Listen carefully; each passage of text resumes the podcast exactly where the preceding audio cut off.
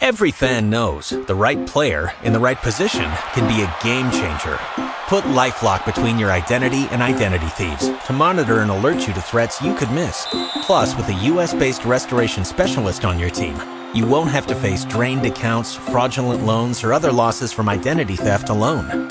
All backed by the LifeLock Million Dollar Protection Package. Change the game on identity theft. Save up to 25% your first year at LifeLock.com slash aware.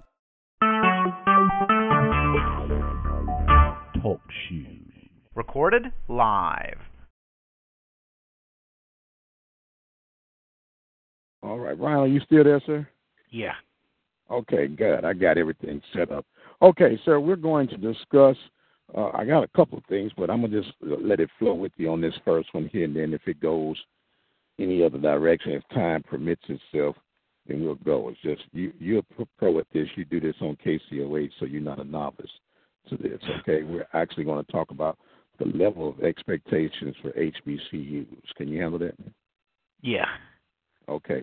All right, and welcome to the Sports Report Weekly. This is Dr. Michael Prince, and I have been fortunate enough to catch up with the ears and the voice of Prairie View Athletics, and that is none other than Sports Information Director, Mr. Ryan McGinty. How you doing, sir? And Happy New Year to you.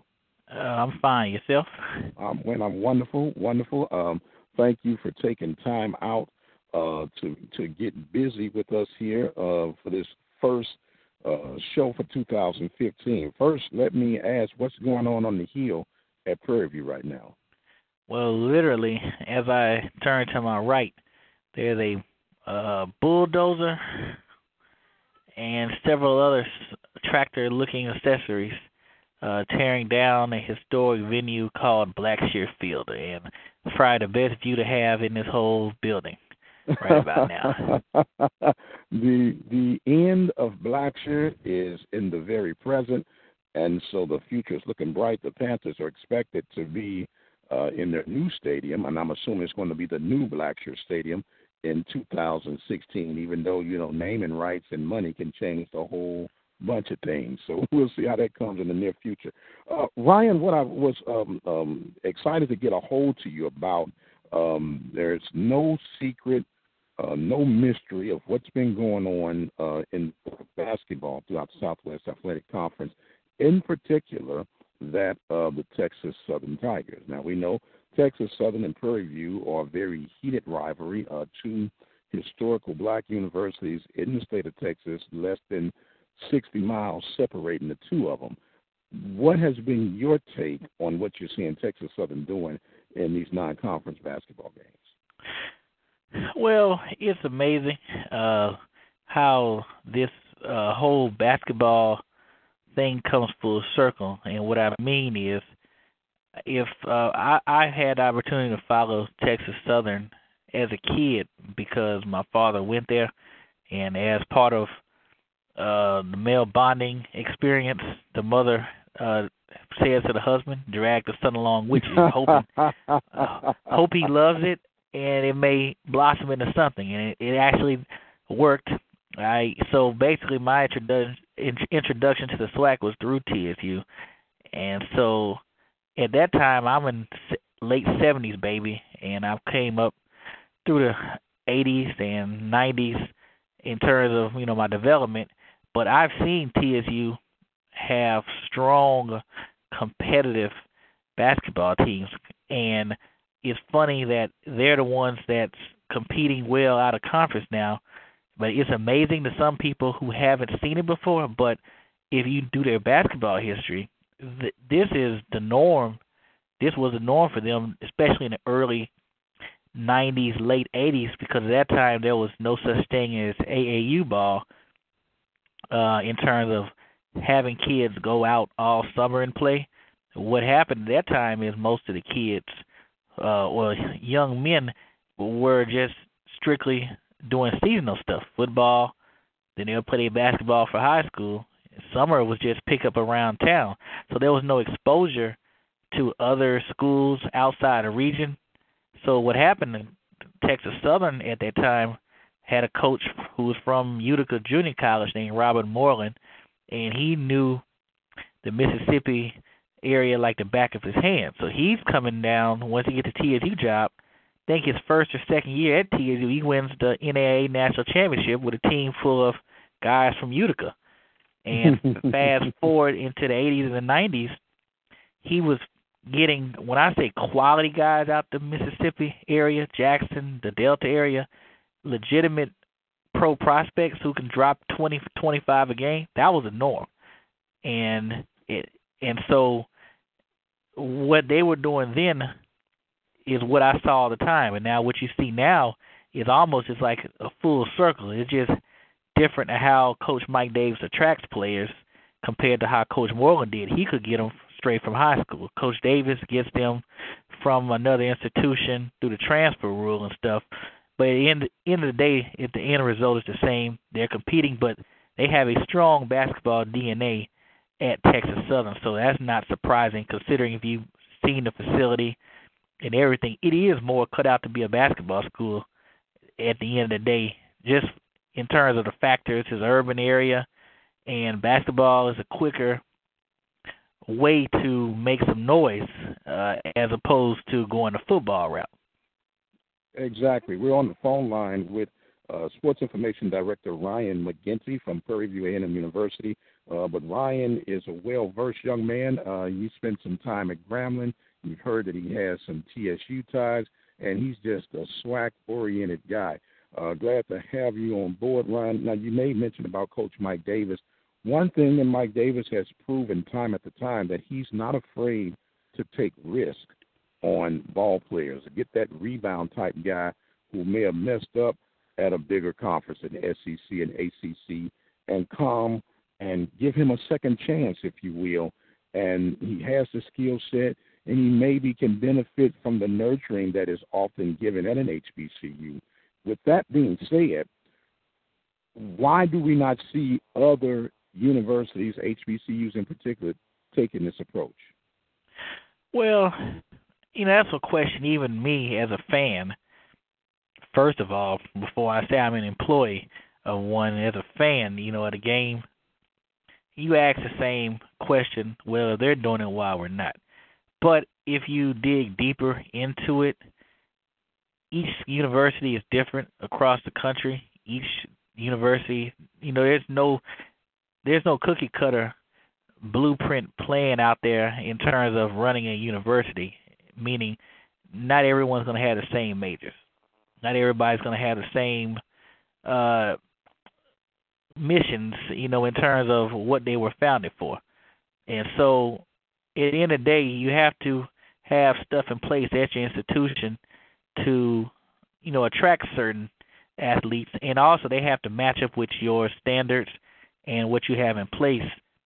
Because the you know the dirty word out there it's called well, it's not even a word, it's an acronym. APR. APR, yes sir. Right. Yes, sir. So what may work at one place necessarily will not work at at the other if you don't have the resources or programs in place to attract them. Meaning, uh, for instance, Texas Southern has that in place, and uh, they've recovered from APR. That's been noted and documented. So it's actually so they are one of the models for HBCUs in terms of how to reverse the program. So what they have over there in general is they have programs, not really a program, but they have in their curriculum, uh, you know, a major that's designed to uh, where you can take on certain players. Prairie View doesn't have the same major, but it can be done if they wanted to go that route. But you know, each school is different, and uh, they do what they want to do. But you you see it in more places. You can look at Southern just in our conference. Uh, their starting lineup the other night, who played, you know, when they played TSU, uh, they had a guy in the middle uh, who was a Texas A&M transfer who sat out last year, and one of their guards came from South Carolina upstate, and another one of their guards transferred from Lamar. So I think it's happening, but it's just quiet in some places, and ultimately that may be the trend. But at the end of the day, there's only so many big time players that's going to be sitting out there that you can attract. I don't think because each year is maybe three, four hundred kids that leave uh, Division One schools because they weren't cut out for a certain one. maybe 20 or 30 are that high level game changing type uh, player, and Coach Mike Davis is able to attract those kind. All right, we're on the phone line with Ryan McGinty, Sports Information Director for Prairie View A&M University. Now, Ryan, you made some some valid points here on how uh, we'll dub Texas Southern University as basketball university for the SWAC right now. Mm-hmm. Um, the, the the level of expectation for some of these HBCUs, um, to me, this is just one man's thought, one man's uh, uh, chain, if you will the the level of expectation needs to be raised. Too many times that that what I'm hearing, the feedback that I get, the HBCUs are content on being competitive instead of going there to win. They're playing not to get blown out. They're playing to make the score respectable instead of having the mindset we're going in to win this game. I can see we're going to exclude football because football it's basically about power and it's basically about the bottom dollar. Basketball is a sport with very little overhead. And yes, size can play a factor, but you can run schemes and have certain skill type set of players where you can be what Gonzaga was when they first came on the scene in the Sweet 16 in the NCAA tournaments. You can have that more consistency in basketball, in baseball, in your Olympic sports, if you will. But for whatever reason, it's the mentality or the expectations are not raised. How do you address that or re- reply to that, I should say? Well, first of all, in the Olympic sports, you see a lot of the parity across the board now. Like, for instance, uh, last year in the baseball regional, Jackson State went up to ULL and beat them 1-0. So it's possible. It can happen in uh, the Olympic sports, and it can also, uh, and definitely track and field has happened. I've seen it firsthand. We had a guy go to the NCAA Nationals four straight years in a um, in a fella named Preston Woodard in one of the jump events. So it's happened across the board in those events, in those sports. But for basketball, I don't, you know, it's one of those things, uh, Mike. I'll be honest with you. I don't know. It's because if you, at the end of the day, baseball is a diverse talent pool. Meaning, you know, most of the times, if you want to be competitive, you have to step outside your normal talent pool, and uh, to do it. Basketball, it doesn't take a genius to realize what is the dominant dominant talent pool but on our levels, mainly HBCUs, we stick. We don't. Ha- we haven't adopted the philosophy, uh, philosophy like we have in baseball, uh, meaning of going outside your talent pool. So I don't know in some cases because sometimes there's so many kids playing basketball. It almost is like it's more quantity than quality. Mm-hmm. So it's a situation where uh, maybe you you know the stigmas that's out there with terms of basketball maybe sometime we may have to go. And I look at like Gonzaga, that's become the new model everybody wants to follow. You look at Gonzaga, they look more. They're not your non-traditional basketball team. You know, they're big, they're foreign, and they have guys who buy into a system. Everybody wants to do that. I think, be honest with you, in terms of HBCU, to be consistent every week, every month in terms of competing with the out of conference teams, think we may have to adjust our models to a certain extent. Now, is how we're going to do it, I can't tell you because I'm not a coach. But obviously, as you see, I think you may have to diversify the sport on our level, similar to how we have done in baseball and softball to become competitive. Because as you can see, it works in the other sports. But no in doubt. our in our sport of basketball, for whatever reason, hasn't. And I don't know if it's because just the you know, it's different. It's just basketball talent pool is whole different. But I see watching games on TV now. It's not about color anymore. Because I look at the Wichita State teams. Um, they were pretty competitive, very diverse. You know, you see Gonzaga, obviously. You know, at the old the, uh, a few years ago, I'll say about ten years ago. Remember the old Utah teams with Right, Keith Van right. Horn. You know, you couldn't stand Keith Van Horn, but he could play. And you know, Utah was a heavily Mormon team.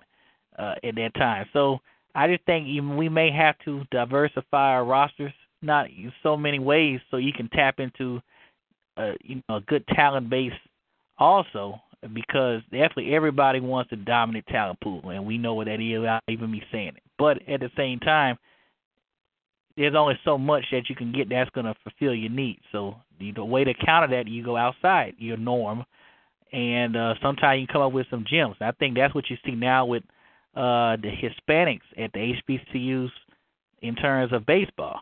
You know, at one time, not many people didn't touch that demographic. Now it's common now, and because coaches have realized there's some good players, and a lot of them are not being recruited. Right. Especially, you know, in the South region, and there's so many of them that's playing good baseball, and so they tap into that. And as you can see, you can see in Alabama State beating Auburn, or you got Jackson State doing well, and uh Prairie View even we competed well out the conference. So it's I guess we may have to go that uh, just diversify the rosters. I think it could work in basketball. It may take time. You may get some funny looks, but at the end of the day, when you win, people don't care where you come from. Well, and and I'm going to take it a little bit beyond diversity because the diversity part is a part of life. Um, I'm leaning more towards systems and philosophies. I think that as a coach, especially on a collegiate level, you have a system that you that you like that you run, and that's part of it. That's why you're the coach. But then part of coaching is, say, I got three players that I'm recruiting, and player A, B, and C. I can't get A, B went somewhere else, so I'm stuck with C. Even though he's the third man on the pole, does he fit my system? And if he fits my system, then I have to coach him up. Even though he was my number three, he has now become my number one. Now I have to create a level of expectation and a level of reality. Because my point is this if you don't feel like you can win the game, stop taking the games. well, that's probably controversial in terms of don't take the games because it's already pretty much the way budgets are set now uh, you have to go out and some schools differ in terms of how the dollar amount you have to secure. Because obviously, some of your most successful programs, let's say North Carolina Central (HBCU), they've won ten games already. Last year, they ran through the MEAC, and they've had a good. But at the same time, they played a good mix of teams. You play your, but they they beat North Carolina State but you know that's a different region of the country, so basketball is a little different out there in the Tobacco Road area compared to it is in the South. But I think the only problem is that is everyone's become so dependent on a seventy-five thousand, eighty thousand dollar check, and it's hard to turn down. But at the same time, also is do you have the reason why uh, so each program is different. Some programs don't even put any stock in non-conference. Just go on and secure it. Play. If you have a good game or two, that's great. But you're, I'm judging you in conference. Others will judge you from the first preseason game to the last, you know, uh, tournament game. Well, but I, I, I mean, let me let me interject just for a mm-hmm. second, Ryan. Now, all that's fine and dandy, but mm-hmm. let me let me speak in particular about the SWAC, Mm-hmm and I'm going to exclude the Texas Southern because what, what in my opinion, what I'm seeing from the outside looking in, I'm just a, a reporter. I report sports. That's what I do. From the outside looking in, Michael Davis is preparing Texas Southern for beyond the SWAC. It appears that the SWAC, majority of the SWAC coaches, and I'm not just talking about basketball, but across the gamut, most SWAC coaches are just content on being successful in the SWAC. And you got to set your level of expectations higher than that. Well, that's the thing. Now, obviously, you got to have time also. Like when you mentioned the recruiting aspect of it, if I'm lost out on my top two guys, and I'm forced to roll that third guy, and I have a four year contract, and that third guy is a freshman. will I be around to see that guy become a good player? And so a lot of times you have to you you'll see coaches try to go junior college route uh, to to get the quick, not a quick fix, but to become competitive night in night out, at least in conference play. Junior college uh, athletes are hit or miss because if you have normally you only have two years with them. The first year is a, sometimes a transition year. They're trying to figure out where they're at compared to getting to Division One. And time they the light comes on is their second year and they they're finished. You got to start all over again. And so I think the problem is is you know these days coaches doesn't have the time to uh trial and error like used to in the past. And in your case, uh when you stay at the SWAC, also you have to be at a place where they're gonna how they're gonna view basketball. Are they gonna view it as we're going we're to be built to win the conference consistently and compete out of conference, or we're just to be built to just compete in the conference. I, so it's all a thing. In Texas Southern, like you know, just in their case, they've had a strong basketball history, so a lot of their resources has been allocated more towards basketball compared to football, and it shows because it doesn't take much, like you said, to win in basketball. Now to win big, you may have to put up some stuff, and they've done that you know, over the course compared to, and they've even sacri- I'm not gonna say sacrifice football, but I tell people if you notice at some schools, you know how Kentucky is a basketball school, but it's not a football school, and they're probably mm-hmm. spending just as much money on both sports. But for whatever reason, Kentucky is will always be the basketball. They're probably getting that one little thing that can make the football program great. Kentucky is getting that for basketball. And so I think as time goes on and as you know we evolved, I think the schools will have to unofficially determine what they what do they want to be. In, I am so glad on our level.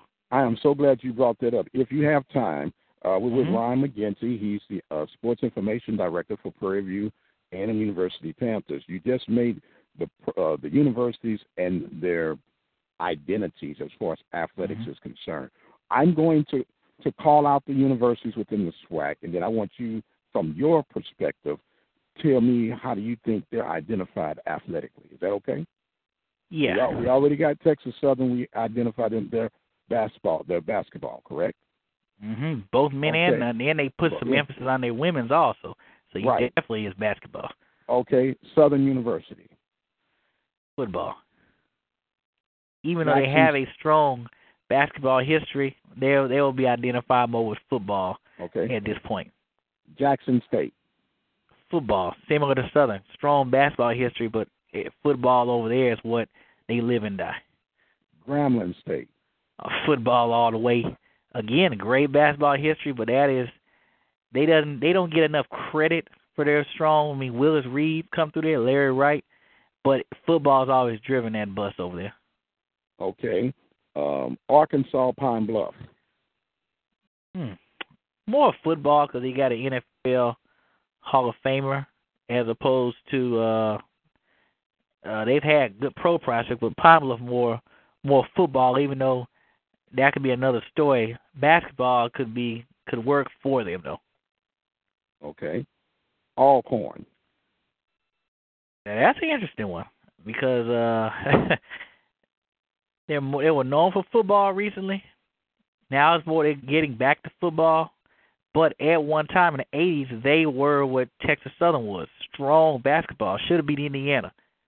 Uh, mm-hmm. in the uh thing, they they actually have a NCAA tournament win. They and they were getting great talent out of all you know out of that area. But now it's more everything is now geared toward football because basketball they're going through some transition. Okay, okay. Alabama A and M. They they used to be a strong basketball school. They were Division two. They were very good in basketball. But ever since they went Division one, has been football has has been the emphasis, and uh, and so they're they're trying to build a football identity. Okay, Alabama State. Probably the biggest. I uh, want to call it the question mark. They've devoted significant resources across the board they're trying to be that consistent football school. They've built invested in a brand new stadium, but arguably has one of the nicer basketball arenas. As of now, then you see you've seen what they've done baseball. Mm-hmm. And so they're one of those schools. I don't know. They're have to. They're trying to go football with the with their hire of Brian Jenkins. Basketball, they've competed, have a good coach in Coach Jackson, but I think they're trying to hang everything else on football when you build a stadium that's costing thirty, forty million bucks. Yes, sir, no doubt. Mississippi Valley State Delta Devils. Uh, basketball all the way, all the way. Yeah, uh, basketball all the way. Okay, and uh, the Prairie View Panthers. As of now, strong was built more on strong football tradition. Even though they have a like like other schools had good basketball in the fifties and the sixties, but every now everything is going towards football. But at the same time, they're in a market to where they can become strong. As you say on the women's side, they almost they're developing that, and uh, have a strong battle side on the men's. I mean, in terms of tradition, just just have to get get it back to where to where it was. It's gonna be hard because you don't get a Zelmo Beaty to fall in your lap like you did in those days. but um, they have a chance. Me and it's not just for me working here. Considering where you're at, you're not in Houston, but you're right outside. You're in Texas, which is an emerging basketball state. You can almost be good in both, and I think even it is, and even Roger Cador from Southern, the baseball coach, even alluded to it. He even said it publicly on an interview. Is the location leads to where you can be good across the board at Prairie View, because you're not Mhm. really because Texas now everyone's rating Texas for basketball talent. So you're kind of in the best. You're not in a state where everything is just geared toward one sport. So right, but right now, obviously with the stadium coming on, it's gonna be football. Okay, Mm-hmm. okay. Ryan McGinty, Sports Information Director for the Prairie View Panthers. Uh, Ryan, we thank you so much, man. You uh, breezed through this thing. You're an old pro at this, man. Uh, no problem. You know, it's but you're only as good as the person who asks you the question. So the checks on the checks on the way, man. I appreciate that very much. Well, look, Ron, is there anything you'd like to share with us, man, as we get ready to um, wrap this segment up? Well, no, at the end of the day, uh, like you said, the identity thing is we could be we could talk about that for an hour, two hours, on what it is. I think though, as like I said earlier, how we defined how we're going to define our programs, we're going to probably end up having to hang our hat on one major sport and go for that. And as opposed to trying to, if you don't have enough money to go across the board for everything, just put emphasis on one or two sports that you can hang your hat on and some stuff, and then you just try to hope those work out. You can develop the others. Uh, wait, a minute, as- wait a minute. Time out, Mhm. time out, time out. You are you telling me out of the 18 sports that Mhm. the Southwestern Athletic Conference is offering, you only suggest putting emphasis on one or two sports? Well, I'm not not even that. Every school on our level, like I mean, because I look at it as a school not that far from us. They were content at one time in the NAIA level with being a basketball power. Life was great. They were the dominant force almost in that division. But I guess you know internally they wanted more. They didn't have football. They Didn't have to worry about it. They and, went and in the university, and the university you speak of, Houston Baptist. Houston Baptist. Okay, That's a perfect example. I'm just, gonna tell you this. Houston Baptist. They used to be a great. Anyone can tell you, in the in the nineties, any they probably had a better roster than a lot of a lot of teams in Division One level. Because they used to get some bounce back kids. Like, why is this kid here? But that's HBU.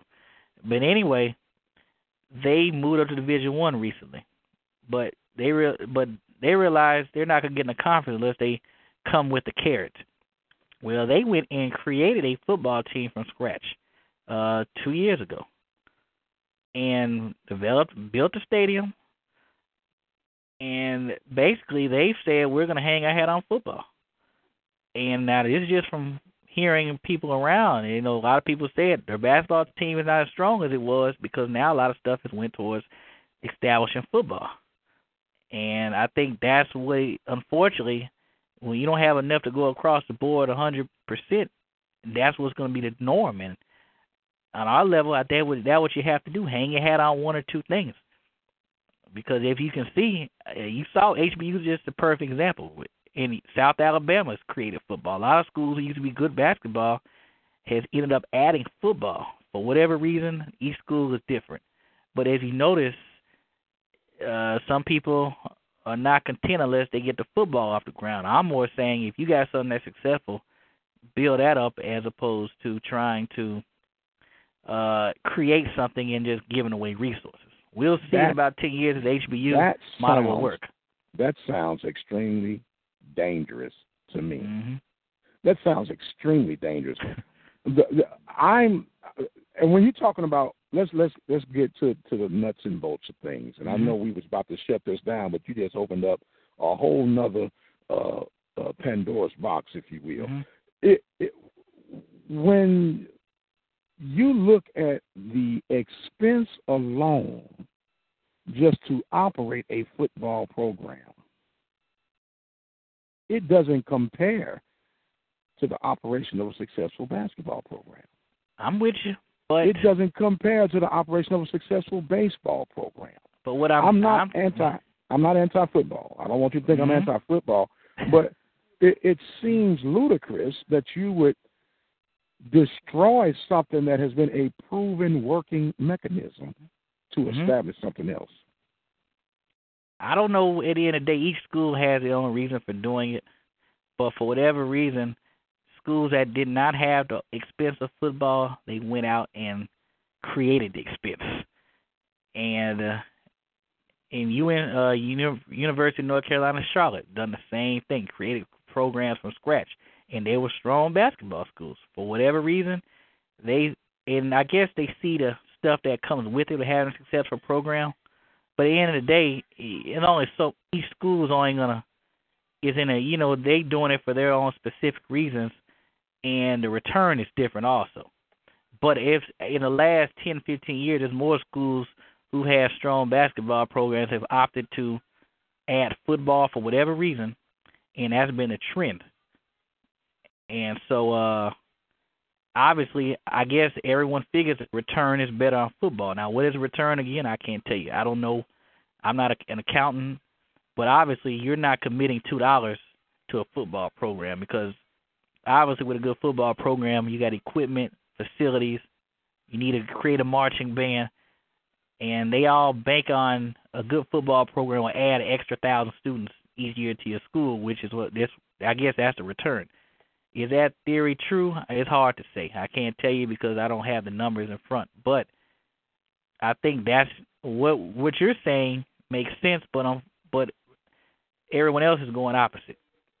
Let's go. Let's go on and create the 800 pound gorilla and ride with it because they think 800 pound gorilla can produce a 300 pound gorilla each year, and it's just multiplying and making something as opposed to having a 200 pound gorilla that's only producing uh you know a 51 a 50 pound one or nothing at all so that's why everyone's going with football i guess they think they're better and greater returns but like we've seen now even that is showing the numbers as is getting into the ba country club.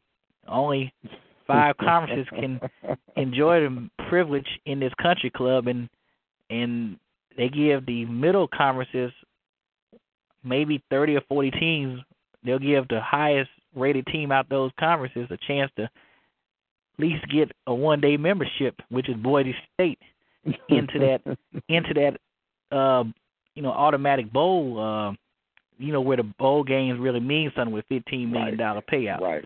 so Right. yeah, basically it's just five year five country club members and Boise State. Next year may be somebody else. But everyone is trying to chase that. And we can start another thing of schools who are coming up and trying to be division one right out the gate as opposed to going from FCS to FBS. That's a whole nother conversation. Yeah, yeah, that's we'd have to we'd have to uh, come back. Uh, as long as you promise, man, that you'll come back and be a guest on the show, we'd love to have you. Is that is oh, that no problem. we, that's okay? Ryan McGinty, Sports Information Director for the Prairie View A&M University Panthers, talked about the level of expectation for HBCUs and a whole lot more. Ryan, thank you so much. Uh, we'll take a break and we'll be back with more of this week's edition of the Sports Report Weekly. It where you got it. We'll be right back. Appreciate it. Yes, sir. Appreciate you, man. That, that, we could talk all day about that, but that's crazy.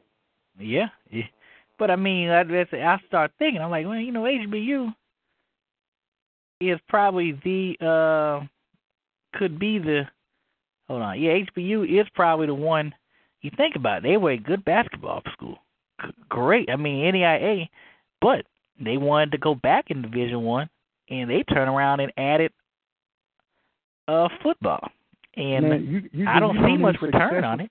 Do you see how many how much successful programs, athletic programs that don't even have football, where basketball is their big boy, their big girl, and they making good money. It's an indoor sport.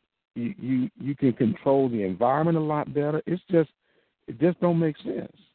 Well, I think it's a something about the state of Texas, in my opinion.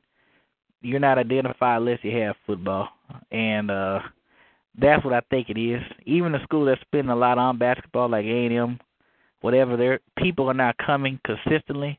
But here's the way the game is structured. You got you're playing ten home games in non-conference, and nine out of ten against schools they're they're no have no interest seeing, compared to uh in Kentucky where they're gonna come regardless of who you play. Right. And you don't, you know, what A and M is about winning. We'll show up. Kentucky is like you win and lose. I mean, you show up and lose, or we're gonna put pressure on you, but we still coming win, lose, or draw. Right. Yeah, well, and so- it's just like when you go with Prairie View's Mhm. case, okay, um, or any. I won't just pick on Prairie View, but just Mhm. any of them. What's the point of me going there knowing I'm about to get my butt wiped? And Well, that don't make sense to me. buddy of mine made a point, and he was like, "You're doing it everywhere else, but for whatever reason, the media picked up on us doing the money games. But let's say somebody else. I mean, there's plenty of schools doing the same thing we're doing, but whatever reason, it doesn't come out that they're. It's like if we both play UT, me and then let's say somebody like, uh, let's say Charleston Southern or something like that. Mm-hmm. Eh, They're gonna be mm-hmm. like, oh well, we need you know by us being in tech, they expect us to play. We're doing it. Charleston Southern is not doing it for whatever reason. I tell mm. folks, I think what happened, we just have to schedule better. If we schedule some consistent home games, it, it won't it won't look like that because what happened is, like Pine Bluff, Alabama A&M. You look at the schedules on is what's so similar is everybody is forsaking home non-conference games. Right. TSU and TSU. Well, TSU actually had Lamar come in there, but that was it. And I think for where their program is at, they should at least have three or four non-conference. Mhm. I think that's what's happening is no one sees them anymore in non-conference because everyone is going out, and so then when we come back in conference, it's slow to build back up because no one knows who you are.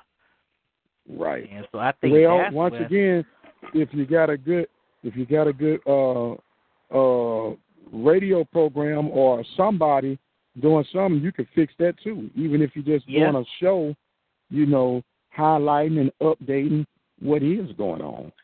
You know, Yeah. that can that can be rectified too, you know. Oh, they you know it's a combination. I did. I'm I'm like you know on our level at least if you can get at least three or four home games in a small fall semester, that does a lot. And three of them in November. uh, You know December is dead every anywhere you go. That's proven. But then at the Uh-huh. same time though, it all depends on what you're kind of expected to raise.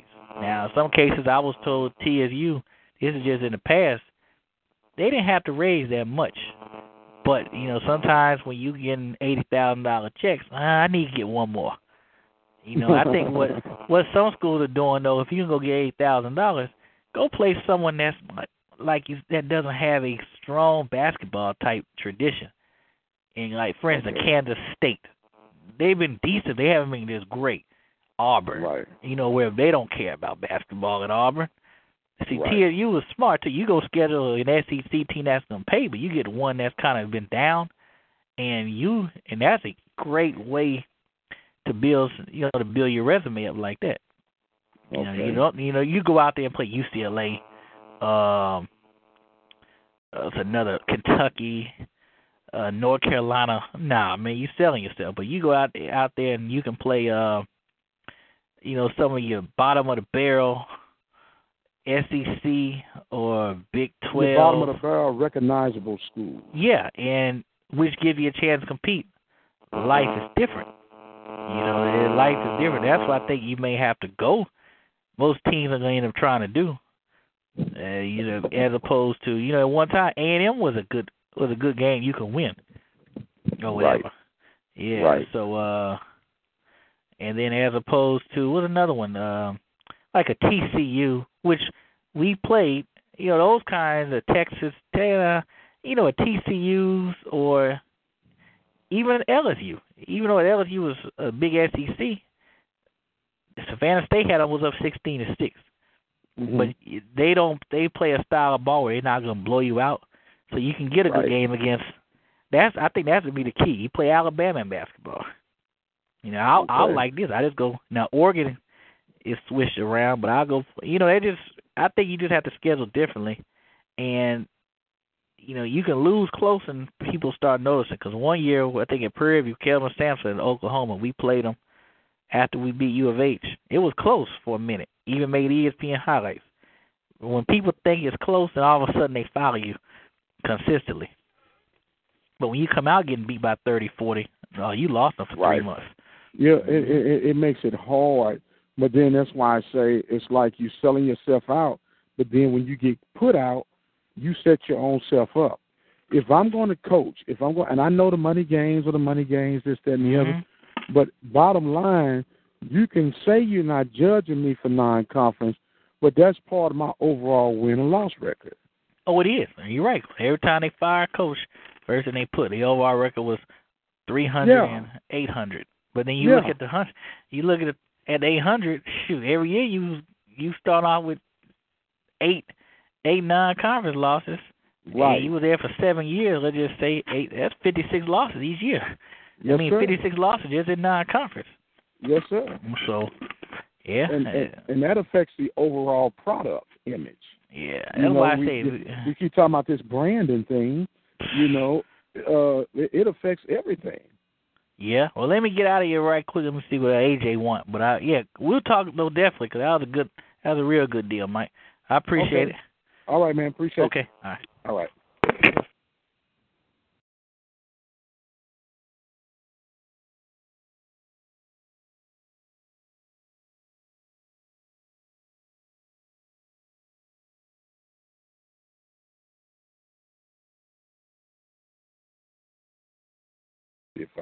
Contact with Jim.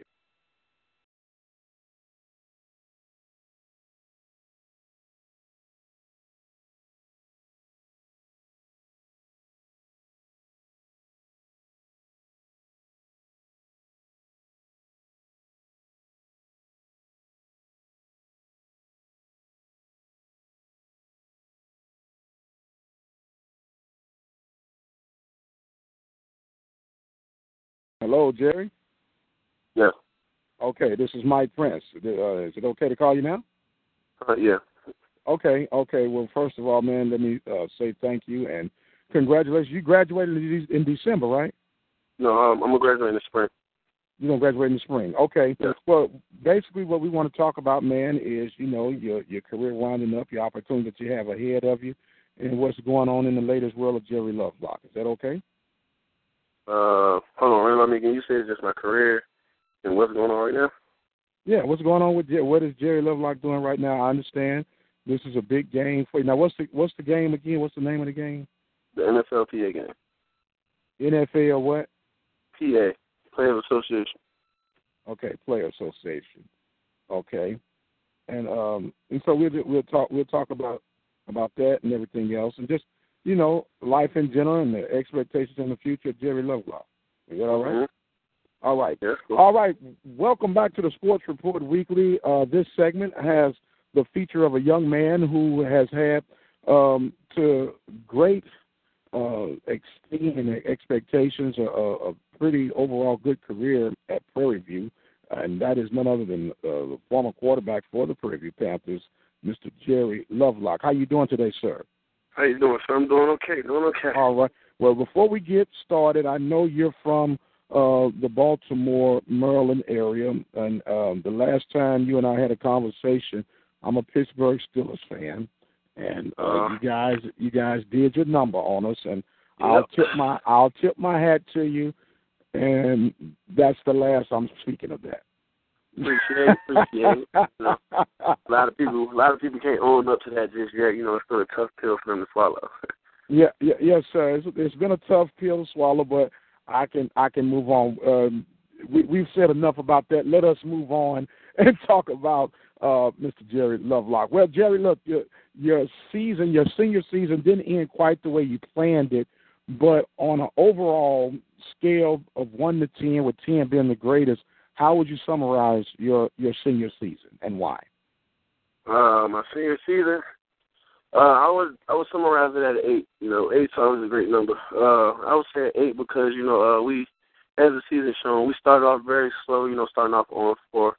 You know, me playing with a young young cast and all, but you know, as the season went on, you know, we grew to be closer as a family, as a team, and we pulled things together, and we were able to uh, end the season with a 500 record. Yes, sir. You pulled it together with the season. As a matter of fact, winner of five of the last six games that you played.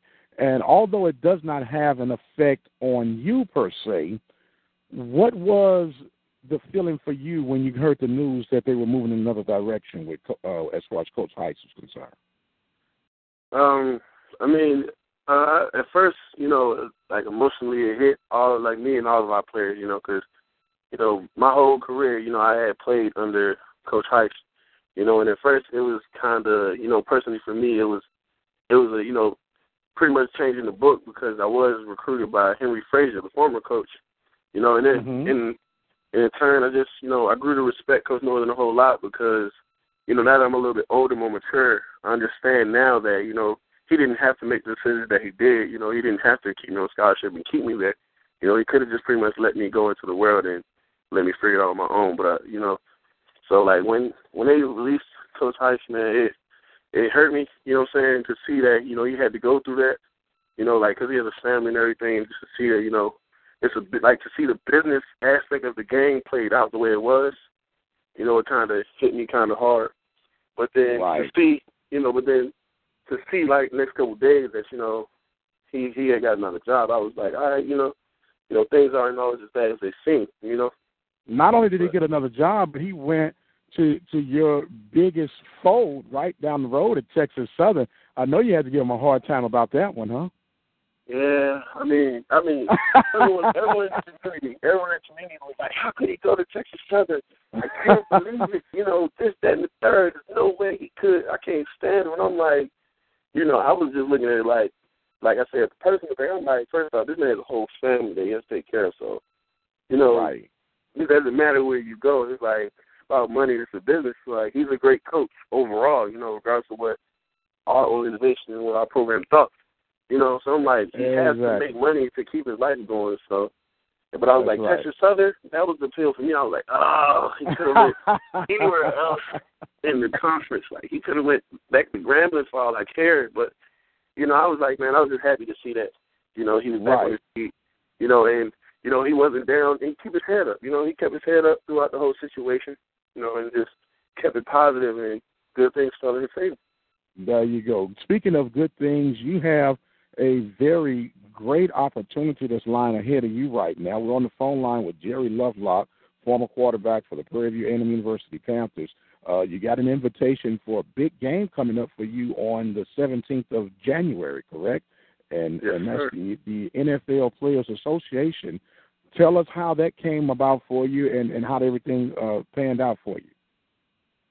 Well, I mean, that uh, it actually came about in one of the strangest ways, really, because you know, as the season was nearing, you know, and it was and things, you know, with the coaches took the turn that it did, you know, the following week after the season ended, you know, so that was the time where all the bowls people can kind of call around and try to see if the players want to commit. And at the time, before like the whole coaching staff went through what they went through, I had only talked with one bowl game you know, and that was like I want to say that's probably the last time I sat in Coach like Coach Heise's office with him, Uh-huh. and I was to talk with that was to talk with someone from the uh College Gridiron Bowl that's in Arlington. You know, Uh-huh. so that was actually the first one that I the first one that I actually heard from. But then it was like as the week went by, you know, and then the coaches, you know, the things happened on the, with our program that it did, and it came to find out that the NFLPA people were actually trying to send me invites through my coaches. you know, and them not knowing, you know, the current situation with our coaches and what was going right, on. Right, right, right. You know, it was like all the messages were kind of just afloat. You know what I mean? Right, right. But then, uh, then one actually came through to one of our assistant coaches who was still on the staff, and he was the one who actually forwarded to me, like, you know, hey, uh, I don't know if you got this or not. They've been saying they're trying to reach you, you know, blah, blah, blah. And as soon as I saw it, like, you know, my eyes lit up, and I, I really almost cried because I was like, what? Like, you know what I'm saying? This this opportunity is just like, look, it's like, you know what I mean? It was it was another door for me to walk through, you know. Mm-hmm. And then from that moment on, you know, I contacted the folks, you know, got all the information I needed to, and I just, you know, put my blinders on and been on grind mode ever since. Put your blinders on and got on the grind, right? Yeah. Okay. That's Now, all it's been Jerry, Jerry, you you you got a lot going on for you in your young life. Uh, you've completed your eligibility at View. You're going to be graduating in the spring. Uh, great possibility that you'll get a strong, long look for the next level, which is the NFL, and and weighing all your options. I'm pretty sure by now you at least been talking to some agents. How are you taking all this in right now? Uh, right now, I'm just, you know, trying to keep my priorities straight, and I'm just trying to stay focused. Really, like, you know, first thing for me is I, I'm going to make sure I graduate. You know, so if all the other things that are going on with the games and like the uh, agents and things like that, my number one priority still, you know, for me and my family is to make sure I graduate. You know, because it's me and my mom. Like that's the person backing me on all my decisions. You know, helping me see all angles of the, of the picture. You know, and with the games right now, I'm just like I said, I'm just grinding every day. Like, cause it just started snowing here in Baltimore uh, yesterday. So it kind of, you know, kind of hit me with a curveball, you know, just kind of like, let's see if he's going to quit now, you know. And I just took it like, hey, you know what I'm saying? You know, I just looked at it like, man, it's nothing but snow. It's just a little cold. That's it. Let me go hit the hill. You know, people might not want Right. to throw rocks, but let me go run the hill, you know. I just Right. strapped my cleats up like any other time and went running. You know, snow is snow. It's not going to do nothing to make you better. You know, you're going to There run on you dry go. turf when you're playing. So There you go. We're, we're on the phone with Jerry Lovelocke, former quarterback for the Prairie View A&M University Panthers. Uh, Jerry has had a taste of success, and uh, we're pulling for you here at the Open Mic Broadcast Network and PV Nation that you get a chance to go uh, to the next level. I'm going to put you on the spot just for a second, Jerry, and it's not intentional, but you are a Baltimore Ravens fan, so I'll put you on the spot anyway. I'm going to give you five seconds to re- summarize your career at Prairie View. Five seconds to summarize my career at Prairie View. Uh-huh. Uh, whew, dang. Yeah, that's on the spot. Five seconds to summarize my career. you, look, you're eating up time right now. You're eating up All time. right, right now. Number one, you know, it was a blessing. Number two was a great experience. Three, lessons learned. Lessons learned. Very good. Very good. Mhm. Very good. Well, look, man, we want to thank you so much for this opportunity. Uh, we're pulling for you. Uh, let's uh, make sure that we keep in contact, that we can keep a track with you as things go on. And before I shut it down, you need to fill in this blank. Prairie View produces.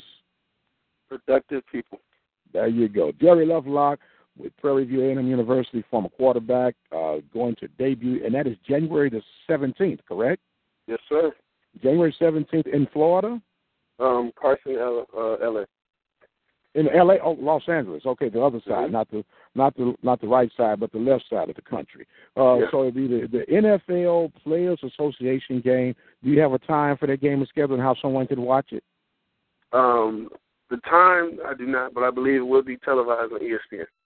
on the ESPN. I tell you what, we'll make sure we do the research to get that tweeted out on us, and be sure uh, that you guys follow us on OBN underscore radio through our Twitter account and keep up with all the latest and the greatest. Jerry, thank you very much, young man. You have yourself a prosperous day, and we'll be talking to you real soon. Okay? Thank you, sir. You have a blessed one too. Okay. Thank you very much, Jerry Lovelocke, former quarterback for the Prairie View Panthers. We're going to take a break, and we'll be right back. All right. Thank you, young brother. All right, appreciate it again, man. All right, I'll I'll shoot you a text with the link of the of the show for tomorrow. All right, thank you. All right. Thank you. Have a good one. You too.